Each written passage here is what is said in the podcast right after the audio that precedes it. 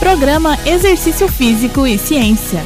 Olá, ouvintes! Vamos para mais um Exercício Físico e Ciência, o programa que trata de exercícios a partir da visão científica. Lembrando que todos os programas estão no podcast Exercício Físico e Ciência no Spotify. Sim, você também pode acessá-los e ouvi-los no momento em que quiser. Você, ouvinte, hoje provavelmente fez algumas vezes um movimento, e o repetirá algumas vezes durante o dia em diversas ocasiões. Estamos falando da ação de sentar e levantar. O movimento de sentar e levantar é considerado pré-requisito fundamental para a mobilidade e a independência funcional, uma vez que esse movimento faz parte de diversas atividades da vida diária, incluindo ir ao banheiro, sentar em uma cadeira e posteriormente levantar, agachar-se para pegar algo no chão, além de atividades esportivas. Pesquisas afirmam que podem ocorrer importantes limitações funcionais quando está comprometida a capacidade de levantar-se a partir da posição sentada. Considerando a funcionalidade funcionalidade desse movimento, hoje trataremos do agachamento, um movimento, mas também um exercício, que está incluído em diversos programas de exercício para diversas populações e objetivos. O agachamento é um exercício multiarticular com ampla ativação de grupos musculares, principalmente de membros inferiores, músculos da coxa, glúteos e posteriores de coxa. Este pode ser utilizado visando a hipertrofia muscular, emagrecimento, condicionamento físico, saúde e treinamento esportivo. Ainda, o agachamento tem se mostrado um exercício importante na reabilitação de diferentes lesões de joelho, como recuperação de lesões do ligamento cruzado anterior e síndrome patelofemoral. Um dos mitos relacionados ao agachamento e à forma com que se executa esse exercício é de que os joelhos não poderiam passar da linha dos pés, ou seja, em uma visão lateral do movimento, o joelho se projeta à frente e ultrapassa a ponta dos pés. A crença, não sustentada na ciência, é de que seria lesivo principalmente para os joelhos, porém, se restringirmos o movimento dos joelhos à frente, embora tal ação possa minimizar o estresse nos joelhos, é provável que as forças sejam transferidas inadequadamente para os quadris e a região lombar. E aí está o grande perigo, pois o centro de gravidade se desloca para trás e, para impedir que se perca o equilíbrio, a coluna se curva. Para otimizar as forças em todas as articulações envolvidas, é recomendado permitir sim que os joelhos ultrapassem a linha dos pés no movimento de agachamento. Tal sugestão ocorre assumindo que o indivíduo não possui condição patológica como condromalácia ou lesões nos ligamentos anterior ou posterior ou ainda no menisco. Solicite supervisão profissional para o seu agachamento, pois apesar de ser um simples movimento, pode ser um complexo exercício se pensarmos na sua execução. Esse foi mais um Exercício Físico e Ciência. Um abraço e até a próxima.